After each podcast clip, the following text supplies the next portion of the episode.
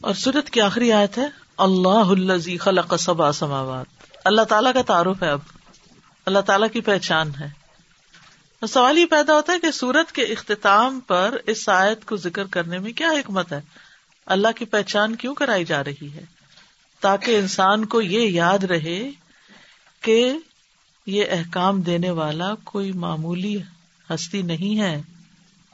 وہ کون ہے اللہ خلق سبا سماوات وہ من الارض مثلہن۔ وہ وہ ہے جس نے سات آسمان پیدا کیے اور زمین سے بھی ان کی مانند۔ یعنی سات زمینیں۔ یا تنزل الامر بینہن۔ ان کے درمیان حکم نازل ہوتا ہے۔ لتا تاکہ تم جان لو ان اللہ اللہ کل شین قدیر۔ یعنی یہ اس بات کے بتانے کا مقصد کیا ہے؟ کہ اللہ تعالیٰ سب کچھ کر سکتا ہے۔ وہ ان اللہ قد احاط بکل شعی ان علما۔ اور یہ کہ بے شک اللہ نے یقیناً ہر چیز کو علم سے گھیر رکھا ہے۔ ہر چیز کو علم سے گھیر رکھا ہے۔ تو گویا اس آخری آیت میں اللہ سبحان تعالی کے علم اور قدرت کا ذکر کیا گیا ہے کہ جس رب نے تمہیں یہ حکم دیا ہے، وہ کوئی معمولی نہیں۔ دنیا میں جب کوئی انسان کوئی چیز بناتا ہے، کوئی بلڈنگ بناتا ہے یا کوئی انوکھی سی بلڈنگ بنتی ہے، تو سب کی نظریں اس کی طرف جاتی ہیں اور اس کو ایک عجوبہ بنا لیا جاتا جو سات عجوبے ہیں دنیا کے، ان کو لوگ خاص طور پر دیکھنے کے لیے جاتے ہیں اور اتنے تو پیسے خرچ کرتے ہیں کہ ایک بہت زبردست انسانی کوشوں کا کمال ہے۔ لیکن ان کو اپنے اوپر یہ بڑا آسمان نظر نہیں آتا، یا آس پاس پھیلے ہوئے درخت نظر نہیں آتے کہ ان میں کیسی کیسی قدرت کار فرما ہے۔ اور پھر یہ کہ علم اس کا اتنا کہ کسی درخت کا ایک پتا بھی گرتا۔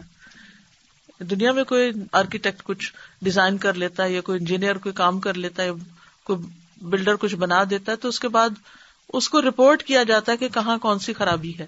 اسٹرکچر میں کیا خرابی ہے یا باقی کام میں یا بلڈنگ کے اندر۔ لیکن اللہ سبحان تعالیٰ کا علم ایسا ہے کہ بنانے کے بعد وہ بے خبر نہیں ہو گیا۔ بلکہ اس کے بنائے ہوئے درخت کا اگر ایک پتا بھی گرتا ہے تو اس کو پتا چل جاتا ہے کہ فلاں درخت کا فلاں پتا جو ہے وہ گر چکا ہے۔ وہ ان اللہ قد احاط بکل شعی ان علما۔ کہ اس کا علم جو ہے ہر چیز پر محیط ہے۔ اس آیت میں ایک اور اہم چیز جو پتہ چل رہی ہے وہ یہ کہ اللہ تعالیٰ نے سات آسمان پیدا کیے ہیں، جس کا ذکر قرآن پاک کی دیگر آیات میں بھی ملتا ہے۔ اللہ خلا کا سبا سماوات انتبا کا سورت الملک کی آیت نمبر تین میں آتا ہے کہ وہ جس نے سات آسمان طے بتہ بنائے ہیں۔ اور پھر سورت المومنون میں بھی آتا ہے آسمانوں کے بارے میں ولا قد خلق نہ فوقم سبا ترائق وما کن انل خل کی غافلین اور بلا شبہ یقیناً ہم نے تمہارے اوپر سات راستے بنائے ہیں اور ہم کبھی مخلوق سے غافل نہیں ہوئے۔ سورت نو میں آتا ہے الم ترو کئی فخلق اللہ سبا سماوات انتباقا کیا تم نے دیکھا نہیں کہ کس طرح اللہ نے سات آسمانوں کو اوپر تلے پیدا کیا ہے؟ اور پھر یہ جو بات کی گئی وہ مین الرد مثلا اور زمین میں سے بھی ان کی مانند۔ یعنی کہ کیفیت کے لحاظ سے نہیں، تعداد کے لحاظ سے زمینوں کی تعداد بتائی جا رہی ہے کہ وہ بھی گنتی میں آسمانوں کی مانند ہے۔ اب سات زمینوں کی تخلیق جو ہے، اس کی حقیقت تو اللہ ہی جانتا ہے۔ شاید کسی وقت انسان بھی ڈسکور کر لے اور یہ قرآن کا معجزہ ہونا ثابت کر دے۔ بہرحال اللہ سبحان تعالیٰ کا جو فرمان ہے سم السما اس کے بارے میں نبی صلی اللہ علیہ وسلم کے صحابہ میں سے کچھ لوگ کہتے ہیں کہ بے شک اللہ کا عرش پانی پر تھا اور پانی سے پہلے اللہ نے کچھ پیدا نہیں کیا۔ جب اللہ نے مخلوقات کو پیدا کرنے کا ارادہ کیا تو اللہ نے پانی سے دھواں نکالا۔ یہ دھواں بلند ہوا پھر اللہ نے پانی کو خوش کیا اور زمین بنائی۔ پھر اللہ نے اس زمین کو پھاڑ کر اس سے سات زمینیں بنائی۔ پھر کہتے ہیں کہ جب اللہ تعالیٰ نے جن جن مخلوقات کو پیدا کرنے کا ارادہ کیا تھا، تو ان کی تخلیق سے فارغ ہوا اور خود ارش پر مستوی ہوا۔ یعنی یہ ایک روایت ہے جس میں سات زمینوں کے پیدا ہونے کی بات کی گئی ہے۔ اور پھر حدیث میں سات زمینوں کا ذکر واضح طور پر آتا ہے۔ سعید بن زید کہتے ہیں کہ میں نے رسول اللہ صلی اللہ علیہ وسلم کو یہ فرماتے ہوئے سنا کہ جو شخص ظلم سے کسی کی زمین کا کچھ حصہ چھین لے گا تو قیامت کے دن سات زمینوں کا توق اس کے گلے میں ڈالا جائے گا۔ تو قرآن کی سائد کے علاوہ حدیث سے بھی پتہ چلتا ہے کہ سات زمینیں ہیں۔ اسی طرح وہ دعا آپ کو یاد ہوگی جو کسی بستی میں داخل ہوتے وقت پڑھی جاتی ہے اللہ مرب سماوات سب وما ازلت و رب الردین سب وما اقلت و رب ریاح وما ازرت و رب شیاطین وما ادلت انی اسلو کا خی رہا و خی رما فیحا و اعوذ بک من شر رہا و شر ما فیحا اے اللہ، سات آسمانوں کے رب اور ان چیزوں کے جن پر آسمانوں نے سایہ کیا ہوا ہے۔ اور سات زمینوں کے رب اور ان کے جن کو ان زمینوں نے اٹھایا ہوا ہے۔ اور ہواؤں کے رب اور ان چیزوں کے جن کو یہ ہوائیں اڑائے پھرتی ہیں۔ اور شیتانوں کے رب اور ان مخلوقات کو جن کو شیتانوں نے گمراہ کیا ہے۔ میں تجھ سے اس بستی کی خیر اور جو کچھ اس میں ہے، اس کی خیر کا سوال کرتا ہوں۔ اور اس بستی کی شر اور جو کچھ اس میں شر ہے، اس سے بچنے کی دعا کرتا ہوں یا پناہ لیتا ہوں۔ اس کے علاوہ بھی کچھ روایات ہیں جن میں سات زمینوں کا ذکر آتا ہے۔ زمین بھی ایک سیارہ ہے، دوسرے سیاروں کی طرح، لیکن اس سیارے پر لائف ہے۔ تو اب سوال یہ پیدا ہوتا ہے کہ زمین کے علاوہ بھی کہیں لائف ہے؟ کیونکہ یہاں پر آیا یا تنزل الامر بین ہننا ان میں احکامات نازل ہوتے ہیں۔ تو احکامات کس پر نازل ہوتے ہیں؟ یہاں انسانوں پہ ہی نازل ہوتے ہیں نا، یا جنوں پہ نازل ہوتے ہیں۔ تو اس سے پھر لائف کا بھی کلو ملتا ہے کہ لائف ہوگی۔ ورنہ نباتات اور جماعت ٹھیک ہے، وہ بھی اللہ کے کن سے ہی پیدا ہوئے لیکن یہاں یہ تنزل اترتے رہتے ہیں۔ جیسے تنزل الملائے کا تو روح فی حابیز نے رب منکل امر سلام۔ تو اب امر کیا ہے؟ عوامر دو طرح کے ہیں۔ عوامر کونیا اور عوامر شرعیہ۔ یہ کونی احکامات اور شرعی احکامات۔ تو شرعی احکامات میں جیسے وہی ہے اور کونی میں قزا و قدر ہے۔ یعنی اللہ تعالیٰ جب کسی چیز کو پیدا کرنے کا ارادہ کرتا ہے ان زمینوں پر، تو وہ کہتا ہے کن اور وہ ہو جاتی ہیں۔ اور دوسرے فرشتوں کے ذریعے اپنے احکامات نازل کرتا رہتا ہے۔ تو گویا آسمانوں اور زمینوں کے درمیان اللہ کے عوامر کونی اور عوامر شرعی اترتے رہتے ہیں۔ تو بہرحال اللہ سبحان تعالیٰ کی قدرت کا پتہ چلتا ہے کہ کتنا عظیم الشان رب ہے ہمارا، جس نے اتنی بڑی بڑی چیزیں پیدا کی اور پھر پیدا کر کے چھوڑ نہیں دیا، بلکہ ان کی تدبیر کی، ان پر اپنے فیصلے نازل کرتا ہے۔ جیسے صورت سجدہ میں بھی آتا ہے یو دبر المر من السماء الارض۔ وہ آسمان سے زمین تک کے ہر معاملے کی تدبیر کرتا ہے۔ پھر وہ معاملہ اس کی طرف ایک ایسے دن میں اوپر جاتا ہے جس کی مقدار ہزار سال کا تمہاری گنتی کے مطابق۔ اسی طرح فرشتوں کو جو احکامات ملتے ہیں، ان کے بارے میں بھی حدیث میں آتا ہے۔ نبی صلی اللہ علیہ وسلم نے فرمایا، جب اللہ تعالیٰ آسمان پر کسی کام کا فیصلہ کرتے ہیں تو فرشتے اللہ کی بات کو سن کر آرزی کرتے ہوئے اپنے پروں کو مارتے ہیں۔ گویا کہ پتھر پر زنجیر لگی ہو۔ پھر اسی طرح یونزل الملا کا تبروح من امری ہی علام یشا میں نبادی صورت النحل کی آیت نمبر دو ہے کہ وہ اپنے بندوں میں سے جس پہ چاہتا ہے اپنے حکم سے وہی دے کر فرشتے نازل کرتا ہے یعنی جو پیغمبر بھیجے۔ اور سورت القدر میں تو آتا ہی تنزل الملائے کا تو روح بے عزن رب من کل امر اس میں فرشتے اور روح اپنے رب کے حکم سے ہر امر کے متعلق اترتے ہیں۔ یہ سب کچھ بتانے کا مقصد کیا ہے؟ لتا لمو تاکہ تمہیں پتا چل جائے، تمہیں علم ہو جائے۔ نمبر ایک، ان اللہ اللہ کل شعین قدیر اور نمبر دو و ان اللہ قد احاط بکل شعین علما۔ ایک یہ کہ اللہ تعالیٰ ہر چیز پہ قادر ہے، اور دوسرے یہ کہ اللہ تعالیٰ نے علم کے اعتبار سے ہر چیز کو گھیر رکھا ہے۔ لہذا، اس کی قدرت، اس کی طاقت اور اس کے علم ان سب چیزوں سے انسان کو ڈرنے کی ضرورت ہے اور اس کے احکامات کے مقابلے میں اپنی مرضیاں نہیں کرنی چاہیے، بلکہ نکاح کا معاملہ ہو، طلاق کا معاملہ ہو، عدت کا معاملہ ہو رضاط کا معاملہ ہو، نان نفقہ، سکنا کا معاملہ ہو، ان سب چیزوں میں اللہ کا تقوا اختیار کرو۔ اسی لیے اس صورت میں تقوا کا حکم پانچ بار آیا ہے اور اس کے فائدے بھی ساتھ بتا دیے گئے ہیں۔ کا بہبار کہتے ہیں، اللہ نے تورات میں فرمایا میں اللہ اپنے بندوں کے اوپر ہوں، میرا عرش میری تمام مخلوقات سے اوپر ہے، میں اپنے عرش پر ہوں اور میں اپنے بندوں کے معاملات کا انتظام چلاتا ہوں، آسمان اور زمین کی کوئی چیز مجھ پر چھپی ہوئی نہیں۔ جیسے ایک اور آدمی بھی آتا ہے نا، ان اللہ اخبا علیہ شعی ان فل ارد ولا پسما آسمان ہو یا زمین ہو، اللہ پہ کچھ بھی چھپا ہوا نہیں ہے۔ یعنی چاہے وہ عرش پر ہے، لیکن ہر چیز کا احاطہ علم کے ساتھ کیا ہوا ہے۔ تو بہرحال یہ سورج جو ہے، یہ بنیادی طور پر طلاق اور عدت اور نفقے کے احکام بتاتی ہے، لیکن اس کے علاوہ اس میں تقوا کا ذکر بھی ہے۔ اور پھر نافرمانی اختیار کرنے والوں اور تقوا نہ کرنے والوں کے انجام کا ذکر بھی ہے اور اچھے کام کرنے والوں کی جزا بھی بتائی گئی ہے۔ انڈائریکٹلی سورج سے بھی پتہ چلتا ہے کہ نابالغ بچی کا بھی نکاح ہو سکتا ہے کیونکہ اس کی عدت کے بارے میں یہاں پر ذکر کیا گیا ہے۔ یعنی اصولی طور پر اس کا نکاح کرنا کوئی غلط نہیں ہے، اس کا ولی اس کا نکاح کر سکتا ہے۔ یہ الگ بات ہے کہ بڑی ہو کر اگر وہ اس کو قائم نہ رکھنا چاہے تو پھر اس کو فسق بھی کیا جا سکتا ہے۔ اور پھر اس صورت سے جو ایک اور بات سمجھ میں آتی ہے کہ اللہ تعالیٰ بندوں پہ بڑا ہی مہربان ہے۔ اس نے گھریلو جھگڑوں میں ہمیں تنہا نہیں چھوڑ دیا، بلکہ پوری پوری ہدایات دی کہ کس نے کیا کرنا ہے۔ عموماً یہ ہوتا ہے کہ جب کسی گھر میں جھگڑا، لڑائی ہوتی ہے، طلاق ہوتی ہے یا جو بھی فتنا فساد ہوتا ہے، تو لوگوں کو پتا نہیں ہوتا کہ وٹ نیکسٹ اب مجھے کرنا کیا ہے؟ میرے حقوق کیا ہے میری ذمہ داری شوہر کو نہیں پتا اس کی ذمہ داریاں کیا کیا ہیں اب اس کے بعد۔ طلاق دینی کیسی یہ تک نہیں پتا اور پھر یہ نہیں پتا کہ بیوی کو گھر میں رکھنا ہے کہ نکال دینا ہے۔ اور پھر اس کے بعد یہ کہ اس کا نام نفقہ بھی ہے اور کب تک ہے؟ دو طلاق کے بعد ہے اور پھر تیسری کے بعد نہیں ہے۔ اور پھر یہ کہ اگر بچہ دودھ پی رہا ہے تو پھر اس کو کیا کرنا ہے اور ماں کو بھی دینا ہے اور بچے کے لیے بھی اور اگر بچے زیادہ ہیں اور کسٹڈی ماں کے پاس جاتی ہے تو ان سارے بچوں کے اوپر بھی خرچ کرنا صرف دودھ پیتا بچہ نہیں ہے۔ تو یہ ساری ذمہ داریاں لوگوں کو پتا نہیں ہوتی جس کے نتیجے میں ایک دوسرے پر ظلم کرتے رہتے ہیں اور پھر اس ظلم کا وبال دنیا میں بھی چکتے ہیں۔ اور اصل جو انسان کے اوپر وبال ہے وہ جہالت کا ہے۔ تو اللہ تعالیٰ نے یہ سارے احکامات دیے۔ اس کے علاوہ ہمارے نصب کی بھی حفاظت کی۔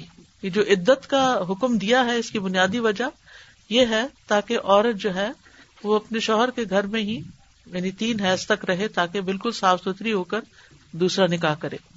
پھر طلاق کا مصنون طریقہ بھی یہاں بتایا گیا کہ تلکو ہن لی عدت ہی ہننا اور اس میں توہر میں اور جمع کیے بغیر طلاق دینے کی بات کی گئی ہے۔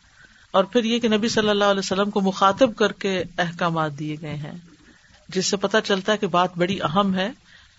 عموماً یہ ہوتا ہے، یا الزین امن کہہ کے بات کر دی جاتی ہے، لیکن آپ کو مخاطب کر کے احکامات دیے گئے ہیں۔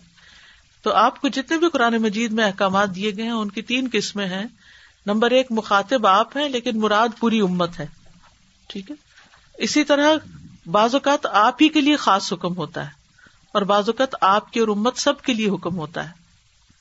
اللہ الذي خلق سبع سماوات ومن الارض مثلهن يتنزل الامر بينهن يتنزل الامر بينهن لتعلموا ان الله على كل شيء قدير ان اللہ على كل شيء قدير وان اللہ قد احاط بكل شيء علما سب سے پہلے تو یہ کہ جزاک اللہ خیرن کثیرہ استاذہ، اتنی اچھی طرح سے الحمد للہ یہ سورہ سمجھ میں آئی اور میں یہ سوچ رہی تھی کہ اسپیسیفکلی یہ طلاق کا معاملہ ایسا ہے کہ جس میں انفارچونیٹلی ہمارے معاشرے میں دین کہیں بہت پیچھے ہے اور جو معاشرے کے اندر جو رواج، رائج ہے، جو چیزیں نافذ ہیں اور خاندانوں کے اندر جو چیزیں چلی آ رہی ہیں، لوگ انہیں کو فالو کرتے ہیں۔ تو واقعی ہم چونکہ الحمد للہ اس کو سمجھ چکے ہیں، تو ہمیں بہت زیادہ بولڈ اسٹیپس لینے کی ضرورت ہے۔ اب کہ اپنے خاندانوں کے اندر، اپنی کمیونٹیز میں ہم دیکھیں کہ جہاں جہاں غلط چیزیں ہو رہی ہیں، وہاں کم از کم رہنمائی تو کر دیں۔ اگر ہم بدل نہیں سکتے تو ایٹ لیسٹ علم تو پہنچا دیں۔ بالکل۔ استاذہ، یہ طلاق کے بارے میں میں ایک بات شیئر کرنا چاہتی تھی کہ ابھی ریسنٹلی ہوا کہ پاکستان سے ایک کیس آیا مطلب میری نند نہیں بتایا، ان کے فرینڈ کے بیٹے نے وائف کو ایک ہی سٹنگ میں چھ طلاقیں دے دی اور اتنا میرا دل خراب ہوا کیونکہ یہی والی چل رہی تھی، ہماری طلاق کی صورت بھی چل رہی تھی۔ تو میں وہی سوچی تھی، میں نے کہا کہ دیکھیں شادی ہم لوگ کتنے اہتمام سے کرتے ہیں، لیکن بچوں کو یہ نہیں پتا ہوتا کہ طلاق کے اور بیوی کو رکھنے کے یا عدت کے کیا کیا مسائل کے ہیں؟ پہلے ایجوکیٹ ہمیں اپنے بچوں کو کرنا چاہیے اور پھر اتنا بڑا قدم اٹھائیں وہ اس بچے کو پتا ہی نہیں کہ اصول کیا ہے طلاق دینے کا۔ اس کو جہالت، جیسے ابھی آپ نے ذکر کیا نا، جہالت کے اندھیرے ہیں اصل میں۔ اور ابھی بھی استاد دیکھیں کتنی ورسٹ سچویشن ہے کہ پھر اب بچہ جب وہ رکھنا چاہ رہا ہے، تو اب وہ جا رہے ہیں ان کے پاس جو اس طرح سے کوئی فتوا دیتے ہیں کہ اس کو طلاق نہیں ہوئی ہے، ٹھیک ہے۔ اب آگے سے جہالت کے اندھیرے آپ دیکھیں کہ فتوا جو دے رہے ہیں وہ کہتے ہیں کہ دو طلاقیں ہوئی ہیں۔ ٹھیک ہے؟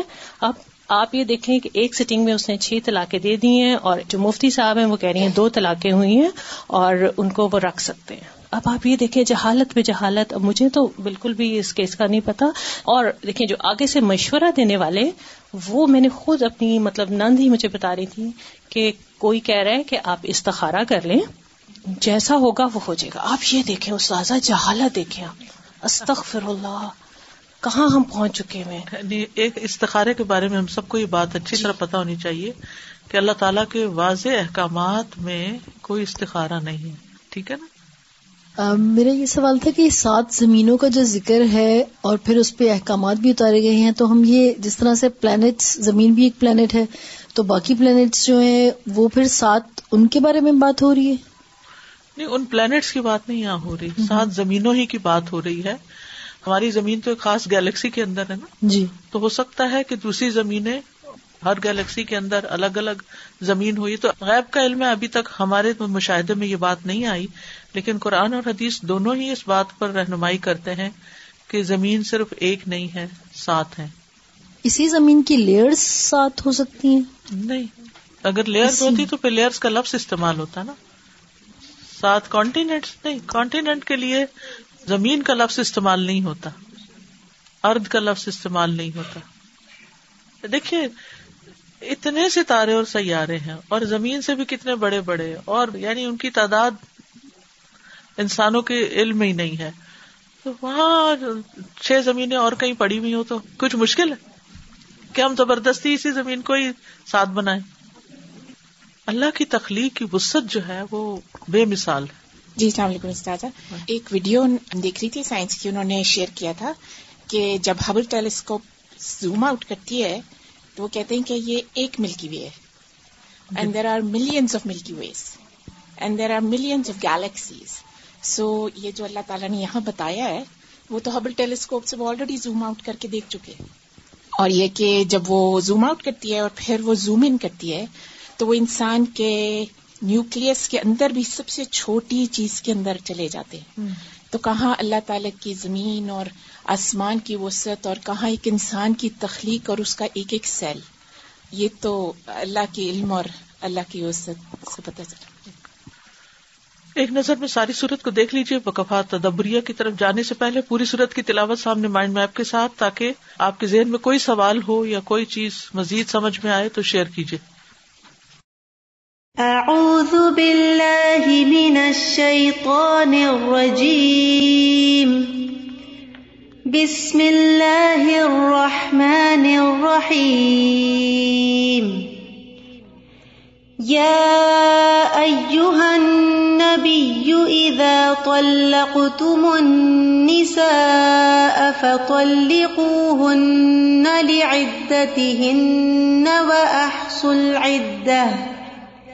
واتقوا الله ربكم لا تخرجوهن من بيوتهن ولا يخرجن إلا أن يأتين بفاحشة مبينة وتلك حدود الله ومن يتعد حدود الله فقد ظلم نفسه لا تدري لعل الله يحدث بعد ذلك أمرا فإذا بلغن أجلهن فأمسكوهن بمعروف أو فارقوهن بمعروف وأشهدوا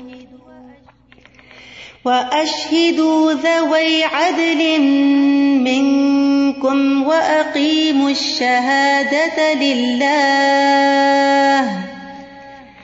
ذلكم يوعظ به من كان يؤمن بالله واليوم الآخر ومن يتق الله يجعل له مخرجا ويرزقه من حيث لا يحتسب ومن يتوكل على الله فهو حسبه إن الله بالغ أمره قد جعل الله لكل شيء قدرا واللائي يئسن من المحيض من نسائكم إن ارتبتم فعدتهن ثلاثة أشهر فعدتهن ثلاثة أشهر واللائي لم يحضن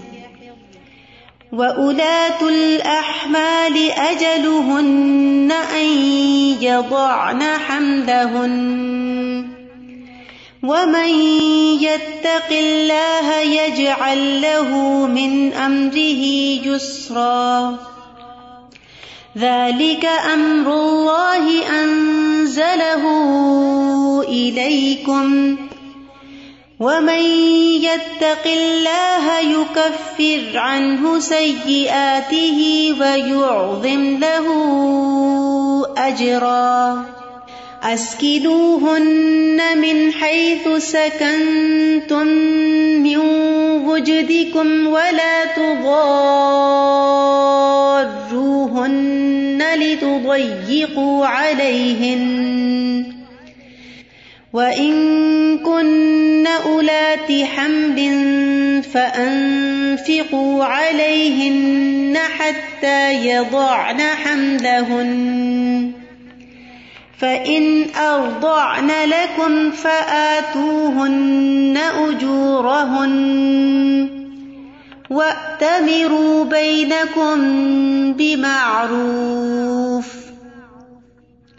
وإن تعاسرتم فسترضع له أخرى لينفق ذو سعة من سعته ومن قدر عليه رزقه فلينفق مما آتاه الله لا يكلف الله نفسا إلا ما آتاها. سيجعل الله بعد عسر يسرا. وكأي من قرية عتت عن أمر ربها ورسله فحاسبناها حسابا شديدا. فحاسبناها حسابا شديدا وعذبناها عذابا نكرا. فذاقت وبال أمرها وكان عاقبة أمرها خسرا. أعد الله لهم عذابا شديدا. فاتقوا الله يا أولي الألباب الذين آمنوا. قد أنزل الله إليكم ذكرا. رسولا يتلو عليكم آيات الله مبينات ليخرج الذين آمنوا. ليخرج الذين آمنوا وعملوا الصالحات من الظلمات إلى النور. ومن يؤمن بالله ويعمل صالحا يدخله جنات يدخله جنات تجري من تحتها الأنهار خالدين فيها أبدا. قد أحسن الله له رزقا. الله الذي خلق سبع سماوات ومن الأرض مثلهن يتنزل الأمر بينهن. يتنزل الأمر بينهن. لتعلموا أن الله على كل شيء قدير. أن الله على كل شيء قدير وأن الله قد أحاط بكل شيء علما. جی السلام علیکم ورحمۃ اللہ استاد جیسے جی، ہم، یہ ایک لفظ ہے مثلا ہننا اللہ سبحانہ و تعالیٰ کے ایک لفظ اتنا، جیسے ہم سورہ لکمان میں پڑھتے ہیں کہ تمام درخت کل میں ہو جائیں، پھر سمندر ہو جائے، پھر سات سمندر ہو جائیں، پھر بھی اللہ سبحانہ و تعالیٰ کے کلمات پورے نہیں ہو سکتے۔ تو ہم سارے پریشان ہو گئے اس مثلا ہننا پہ میں یہ ڈسکشن سن رہی تھی اور گھر میں بھی سوچتے ہیں تو اس کا جواب اللہ سبحانہ تعالیٰ نے خود ہی دے دیا۔ اللہ کل یہ بھول جاتے ہیں نا کہ اللہ تعالیٰ تو سب کچھ کر سکتا ہے۔ کر سکتا ہے اور ہر چیز کا علم ہے۔ جی استاذہ جی ایک تو اس لفظ پہ میری نظر پڑی وہ اولاد الحمالی اجلا ہننا کیونکہ اور سب کے لیے عدت ہننا کا ورڈ آیا اور اولاد الحمال پہ اجلا ہننا کا ورڈ آیا کہ ان کی عدت شمار کرنی ہے تم نے۔ ان کے لیے تم نے شمار کرنے کی ضرورت نہیں ہے، جس دن وہ وضع کر دیں گے، ان کی مدت ختم ہو گئی۔ دوسرا یہ کہ صورت التغابن جب ہم نے شروع کی تھی یوسف بھی اللہ تو وہاں پہ ہم نے تقدیر کا معاملہ وہاں سے ہی شروع کر دیا تھا۔ کہ جب ہم تصویر کرتے ہیں تو اس میں صرف زبان سے ذکر نہیں ہے، بلکہ ہر طرح سے اللہ تعالیٰ کے ہر حکم پر راضی ہو جانا۔ اور وہاں پہ ہم نے شروع کیا تھا کہ یوسب اللہ معافی سماواتی و معافی لفظ لہ الملک و لہ الحمد۔ وہ اللہ کلی شعین قدیر۔ اور یہاں پہ اس بات پہ اختتام ہوا کہ لتا اللہ اللہ کلی شعین قدیر و ان اللہ کلی شعین اور اتنی ساری چیزیں دونوں میں بہت ساری مماثلت کی چیزیں بھی آ رہی تھیں کہ وہاں پہ بھی بات ہوئی کہ علم یاتی کم نب الزین کفروم قابل فضاق و بالا امرحم و مذاب العلیم اسی طرح اس سورہ میں بھی یہی بات آئی کہ جنہوں نے نہیں حکم مانا تو پھر ان پر وبال آیا۔ پھر وہاں پہ بھی بات آئی تھی کہ جو ایمان لائے گا اللہ پر، اس کے رسول پر اور اس نور پر، قرآن پر، تو اس کے لیے اللہ تعالیٰ کیا کیا چیزیں یوکفر انسیاتی و یدخل ہو جنات؟ اور اسی طرح اس سورہ میں بھی ہم نے دیکھا کہ جو ایمان لائے گا اور پھر عمل صالح کرے گا، تو اس کے لیے داخل کرے گا اللہ تعالیٰ ان کو جنات میں، جن کے نیچے نہریں بہ رہی ہیں، خالدین فیہا